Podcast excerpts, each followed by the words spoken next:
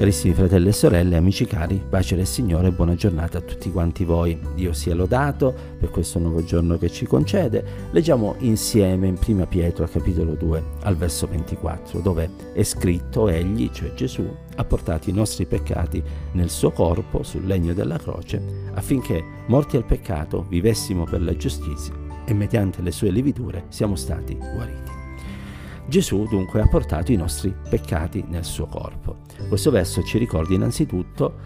oh, l'opera di Cristo, vale a dire eh, la redenzione, e mh, mm, quanto costò a lui, vale a dire la sua morte sulla croce. Non ci dobbiamo mai dimenticare di questi, aspetti, di questi due aspetti. Innanzitutto il fatto che siamo salvati soltanto per grazia. Nessuno di noi merita di poter eh, essere salvato perché tutti siamo peccatori e le nostre buone opere non possono arrivare mai a giustificare i peccati che abbiamo commesso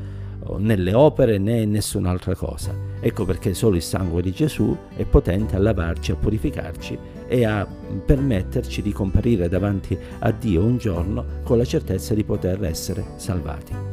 Egli naturalmente per questo ha dovuto pagare un prezzo, un prezzo molto alto perché è stato messo sulla croce, eh, ha subito la condanna che noi meritavamo. Quando guardiamo a Cristo sulla croce e leggendo la parola di Dio vediamo il suo sembiante talmente sfigurato da non sembrare più un uomo, ci dobbiamo ricordare che quello, che quello è l'immagine spirituale di ognuno di noi in effetti l'immagine di Dio, che era quella che poi ci dava eh, nobiltà, è stata sfigurata dal peccato e dalla eh, ribellione eh, e noi non siamo più quello che Dio voleva che fossimo, ma siamo diventati eh, qualcosa di orribile ai suoi occhi perché ci odiamo gli uno con l'altro per natura, perché eh, non guardiamo in faccia a nessuno pur di poter raggiungere i nostri obiettivi, perché siamo rancorosi, perché eh, siamo invidiosi, siamo gelosi, perché tendiamo a litigare, eccetera, eccetera. Ora certo non è che tutto questo si manifesta in ognuno di noi, ma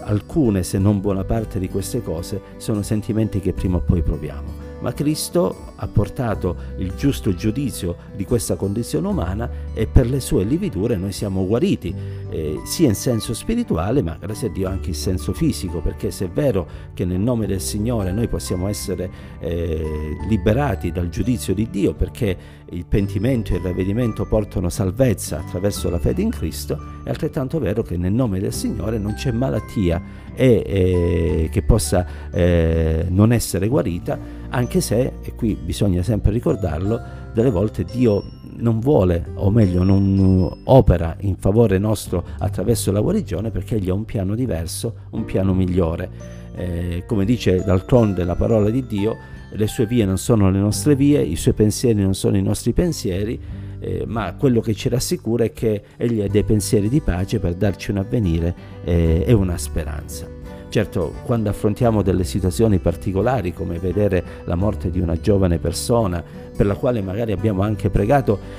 perché nasce nella nostra vita, dobbiamo essere onesti e sinceri, ma poi qui si esercita la fede, crediamo nel Signore e diciamo Signore, se tu hai permesso in questo modo è perché tu avevi un piano diverso, un piano migliore che oggi non comprendiamo, al quale ci sottomettiamo e che siamo certi che un giorno quando saremo nella sua presenza potremo comprendere appieno. Egli quindi ha portato i nostri peccati sul legno della croce affinché noi morissimo al peccato e potessimo vivere per la giustizia. Sì, perché non solo l'opera della grazia è finalizzata a cancellare il peccato dalla nostra vita, ma anche a far sì che noi moriamo, ci separiamo ci, definitivamente dal peccato perché naturalmente eh, il desiderio di Dio è che tutti quanti noi ricerchiamo la santificazione, quindi la separazione dal peccato, perché senza di essa nessuno potrà vedere il Signore. E qui naturalmente c'è un impegno che ognuno di noi deve mettere. Dobbiamo confidare nella grazia di Dio, però ci dobbiamo impegnare a non commettere il peccato e in questo chiediamo la forza al Signore, perché poi le tentazioni sono difficili da affrontare e da vincere, ma con l'aiuto di Dio ce la possiamo fare E per questo, fratelli e sorelle, in questo giorno che si presenta davanti a noi, vogliamo chiedere aiuto al Signore affinché le nostre vesti bianche, e tali lo sono perché il sangue di Gesù le ha lavate e purificate, non siano macchiate dal peccato, ma possono continuare ad essere bianche e possiamo così avere una speranzosa attesa del ritorno del Signore se si dovessero macchiare, fratelli e sorelle, non